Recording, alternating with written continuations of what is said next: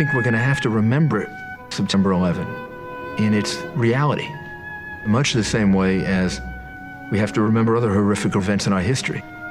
Because somehow I think it pushes the human consciousness toward finding ways to avoid this in the future. But if you, um, if you, if you censor it too much, if you try to find too many euphemisms for what happened, then I think you rob people of the ability to actually relive it and therefore motivate them to prevent it from happening in the future.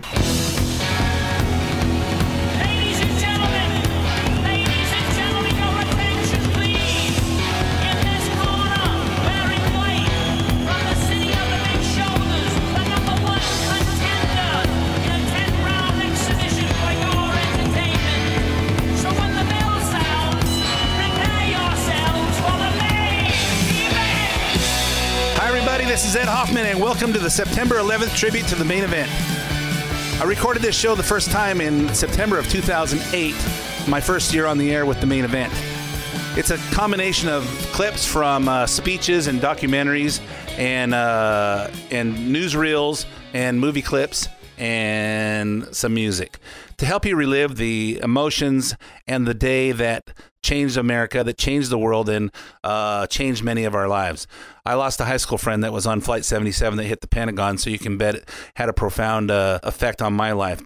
Don and I visited uh, Ground Zero for the first time in October of 2002, which was probably the most emotional, patriotic experience of our entire lives. That trip to New York, and we've been there at least 10 times since. This uh, project took hours and hours and hours to put together. I can dare you to try and keep dry eyes listening to this 25 minutes. I hope you enjoy it as much as I did putting it together. I'm interested in your comments. Send your comments to ed at edhoffman.net. Enjoy. On a perfect, almost achingly beautiful late summer morning in early September 2001, a day of seemingly infinite visibility, one man later said, characterized by the rare and exquisite flying conditions airline pilots call severe clear. Life in New York and much of the rest of the contemporary world was changed irrevocably in the space of less than two hours. September 11, 2001 was the worst day in the history of the city. Everyone in the city should remain calm. The very best thing to do right now would be to remain home. I could see from the very beginning with the number of casualties and the tremendous damage that was done. And even the thought that we'd probably be attacked again during that period of time, that this was it's going to be really, really difficult. I'd ask the people of New York City to do everything that they can to cooperate, not to be frightened, to go about their lives as normal. Everything is safe right now in the city. And the people who are doing the relief effort need all the help they can get. At 9:02 a.m., little more than 15 minutes after the attack, millions of people in the metropolitan region and tens of millions more across the country and around the world were staring intently at the smoldering skyline of lower Manhattan. When a dark shape appeared on the horizon above the New Jersey lowlands and came hurtling across the upper bay. And then all of a sudden, I saw a, a big explosion of fire. And at that point, we all concluded, obviously, it was, it, was a ter- it was a terrorist attack. I think that was the first point at which I realized that we were into something different than any, any of us had ever prepared for, or any of us had ever thought we would live through. I realized I was in some kind of a horrible, awful, horrific human experience. I hear people say we don't need this war, but I say there's some things worth fighting for. What about our freedom and this piece of ground? We didn't get to keep 'em by backing down. They say we don't realize the mess we're getting in. Before you start your preaching, let me ask you this, my friend.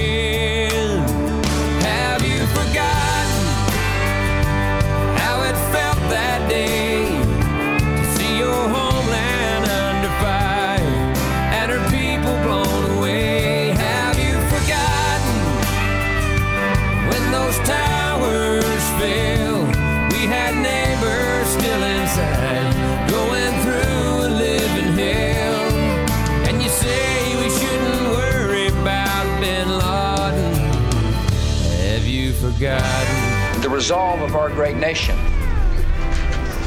is being tested. But make no mistake, we will show the world that we will pass this test.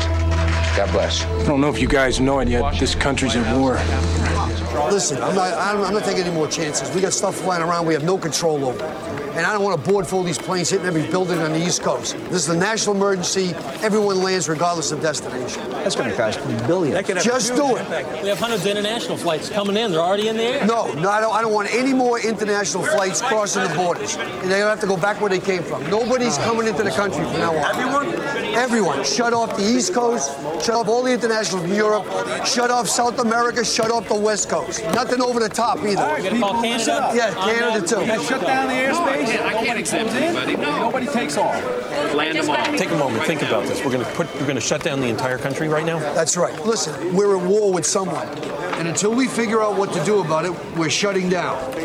That's it, we're finished. This was an attack intended to destroy us because we are a country that's built on principles of freedom. And because of free will, people get a chance to distinguish themselves. This wonderful American civilization emerges, which isn't based on any ethnic group, it isn't based on any one race, it isn't based on any one religion. It's based on people believing in freedom. we heard things hitting the sidewalk. And I thought it was debris. And I think we all thought it was debris. And the windows on the west side of the building had already been blown out. So as I walked towards those windows, I realized it wasn't debris. These were people. People who were so desperate that they had jumped from whatever stories and they were landing. And it was a, a constant, the shrill of the pop as they hit the ground. And think about people so desperate that they would they would choose that that way to die and they had to know they're going to die there's no way of, of surviving and that that image will never leave A mother described to me talking to her son on the telephone when the second plane hit. And that's the last time she talked to him. Another family described to me how their loved one had let two elevators go because he was older and the people in the elevator were younger. And somehow my, my, my mind went back to the stories and the things you read about the Titanic or you know, people who allowed other people to get on, get on boats and they didn't get on the boat because they were older.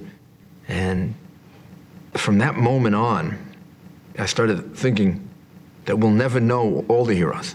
We know our uniform people were heroes. They went there and they died and they gave up their lives bravely trying to save the lives of other people. But what we don't know are all the individual stories of the person who gave up the elevator for another person, the person who calmed someone and got them out of the building, the person who organized their floor so that everybody could evacuate, the person who maybe at the last, in the last moments comforted people when all of them knew they were going to die. We've got over 300 firefighters that are missing that uh, we can't account for.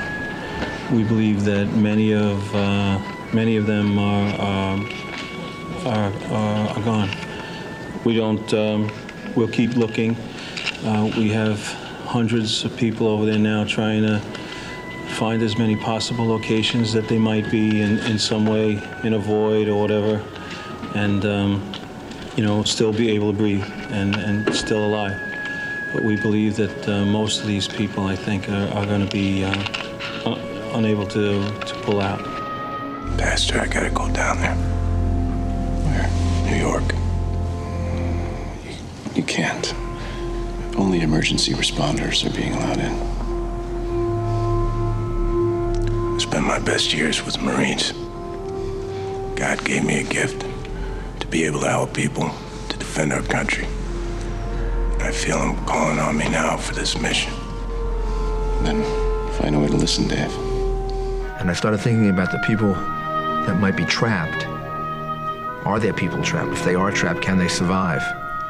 And I remember thinking, this, I, this is like being in hell.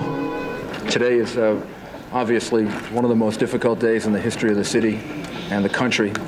The tragedy that uh, we're all undergoing right now is something that we've had nightmares about, but probably thought wouldn't happen. My heart goes out to all of the innocent victims of this horrible and vicious act of terrorism, acts of terrorism. And our focus now has to be on saving as many lives as possible. What's the status here? Search has been called off. This whole thing is crap, man. Our guys are in there. They're dying in there. Looks like God made a curtain with the smoke, shielding us from what we're not yet ready to see. Do we know the number of casualties at this point, sir? I don't, I don't think we, we really want to speculate about that. The number of casualties will be more than any, any of us can bear ultimately.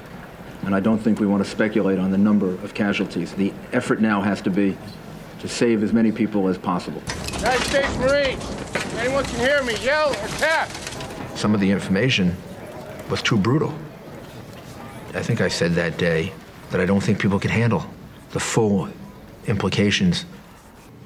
And all of a sudden, it dawned on me that Beth's husband was Terry Hatton, who was the, who was the captain of Rescue One. And I looked over and I said to her, Is, Was Terry working today? And she said, Yes. And just tears came down her eyes. She looked at me and she said, He's dead. And I got angry. I said, You don't know that, Beth. You don't know that. And she said, Yeah, I know that. I felt it, and I know that. I was standing on the steps of City Hall. We all looked up, and I knew that Terry would have been one of on one of the, the highest floor that he could get to in that building, because that's just what his company does. And when I saw the building come down, I knew that he had no chance. His friend Tim told me that he saw Terry going in, and Terry said to him, We may not be seeing each other again, and kissed him on the cheek and ran up the stairs. We lost all those firemen. We lost police. We had this fantastic contradiction of people who hated you so much that they were willing to give up their life to take yours. And people who loved humanity so much that they were willing to run into the Don building in the smoke and flame and just to save the life of somebody they never met. And that ineffably beautiful. There's no better definition of love. There's no there's no more inspirational, no more inspiring, no more near to saintly conduct that you can think of than what they demonstrated. Everybody should, in their own way, say say a prayer and ask God for help and for assistance, and uh, and also ask God to give us the strength to overcome this, because I know we're, we're going to need strength to overcome it. And I want the people of New York to be an example to the rest of the country and the rest of the world that terrorism can't stop us.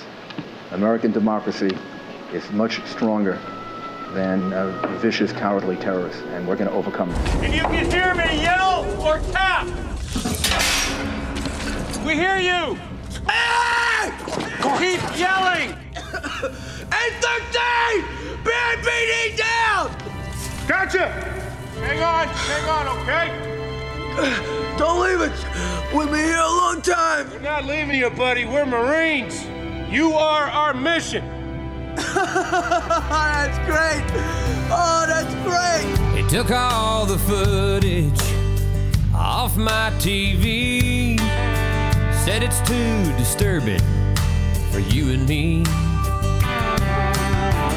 It'll just breed anger. That's what the experts say.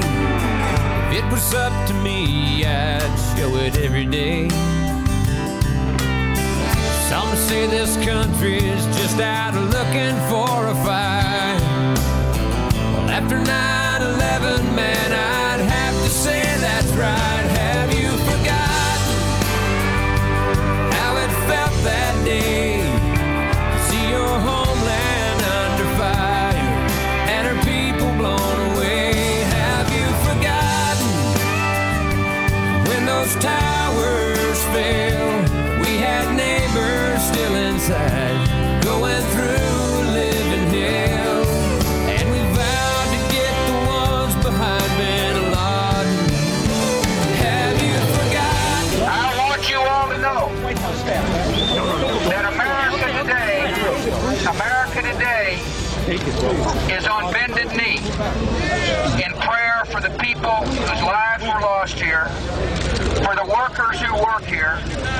For the families who mourn. This nation stands with the good people of New York City and New Jersey and Connecticut as we mourn the loss of thousands of our citizens. I can hear you.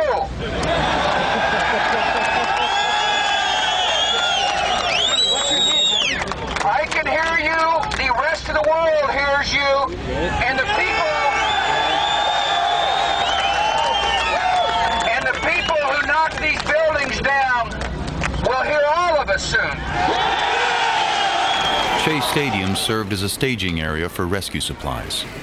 And the New York Mets baseball team, overlooking its exalted status, banded together with other volunteers. We got a we got a box of T-shirts here. People came in from Wall Street who had walked home, and two days later, you know, I need to do something. I have to help. What can I do? I had that same feeling that, that so many uh, other Americans had of just to, I needed to do something. The Yankees, too, pitched in. Following the team's first post 9 11 gathering, manager Joe Torre led a group of players on a goodwill trip downtown. We went to the Armory, which was the most emotional, and we didn't really know if we should be there. This is where families were all gathered to wait on word if their loved ones were alive.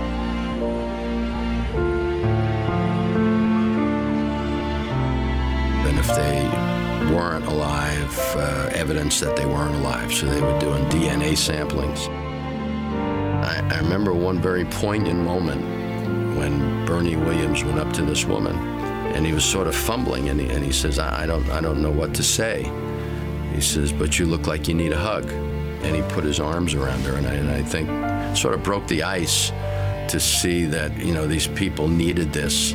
And I think at that point in time, I realized that there was a role for us. But I'll never forget where I was, and I'll never forget that day. And I remember taking a bus home at night at about 11:30 at Amsterdam and 116th Street, and how quiet the street was. There was an eerie silence, like nothing I'd seen in more than 30 years of working there.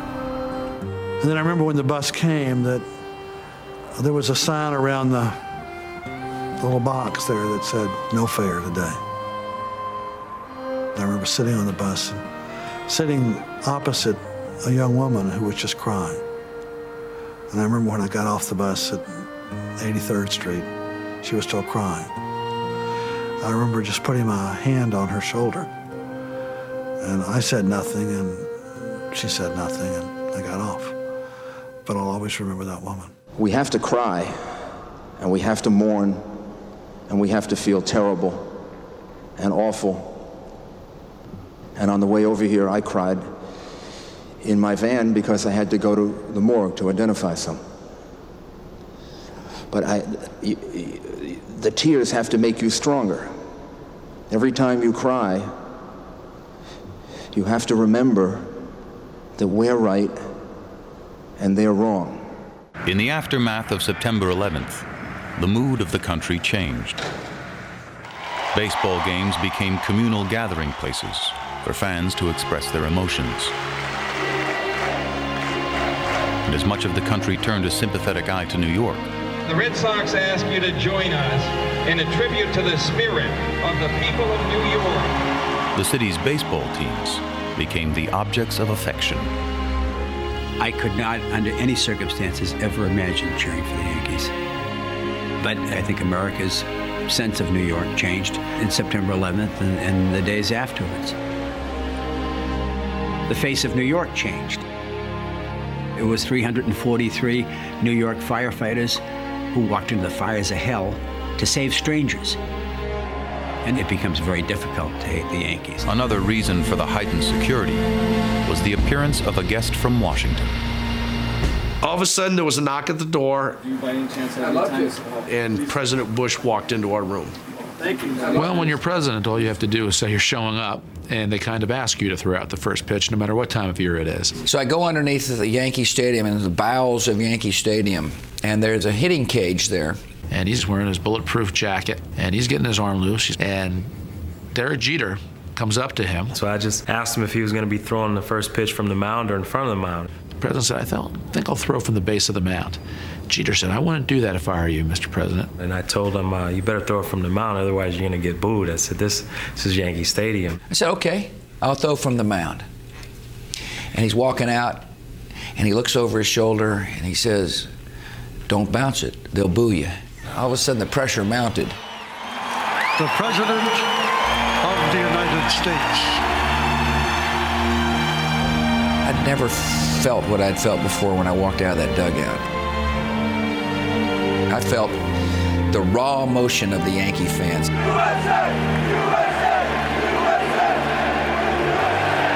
The crowd just erupts in a chant of USA. There is nothing like it that I've ever experienced at a ball game. It was overwhelming. It was just overwhelming. President Bush is standing out there like a brick wall. I'm not afraid of terrorists. I'm going to stand all out here. I'm going to give you a thumbs up, and I'm going to throw a strike.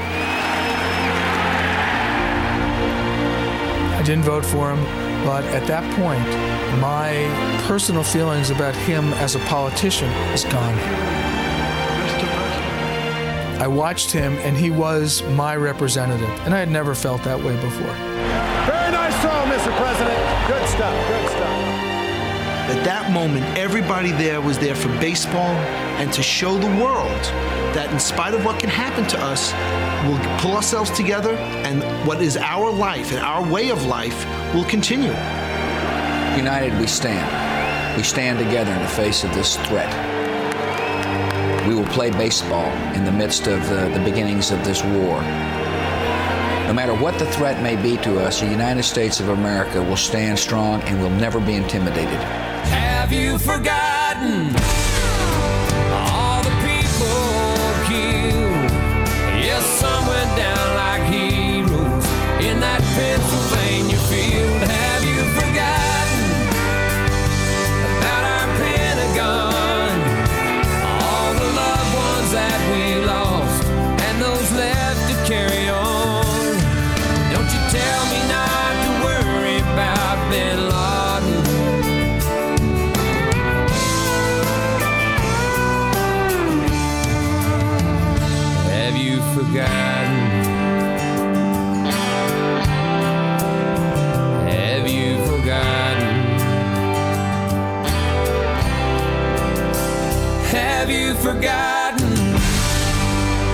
One of the tricks in life is to convert everything into good. You're a sculptor and you have a stone, and the stone has a scar in it. And well, so now you have to sculpt around that scar, and you've got to use that scar to, to make it part of whatever it is you're going to produce that's beautiful. And um, work with what you have, play it as it lies. You know? So, whatever the circumstance, you know, use it for good purpose. 9 11, how can you possibly use it for good purpose? You think about it. You think, as uh, we've suggested before, you think about, look, what this reminds you of is the importance of your own life and making the most of it because you, you can lose it in a flash. And if that's all you learned from 9 11, if that's all you remembered, that my God, you could extinguish life so suddenly, so unexpectedly, and it could happen to me, and therefore I should think harder about the way I spend my life instead of just wasting it. Now, it's not going to teach you what to do with your life, but it will teach you to do with your life. God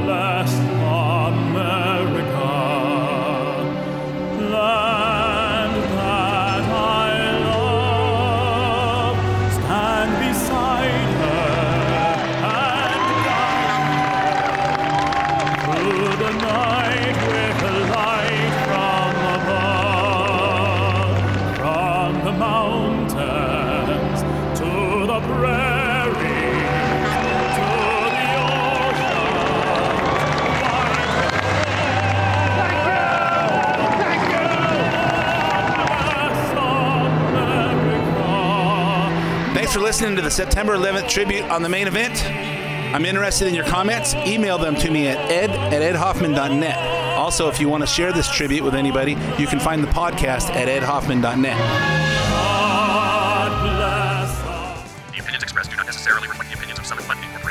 MLS ID number 9921, California DRE number one zero one two six five Arizona MLO license number 092643, branch NMLS ID number 1841782, Summit Funding Incorporated NMLS ID number 3199, Arizona license number 0925837, Equal Housing Opportunity.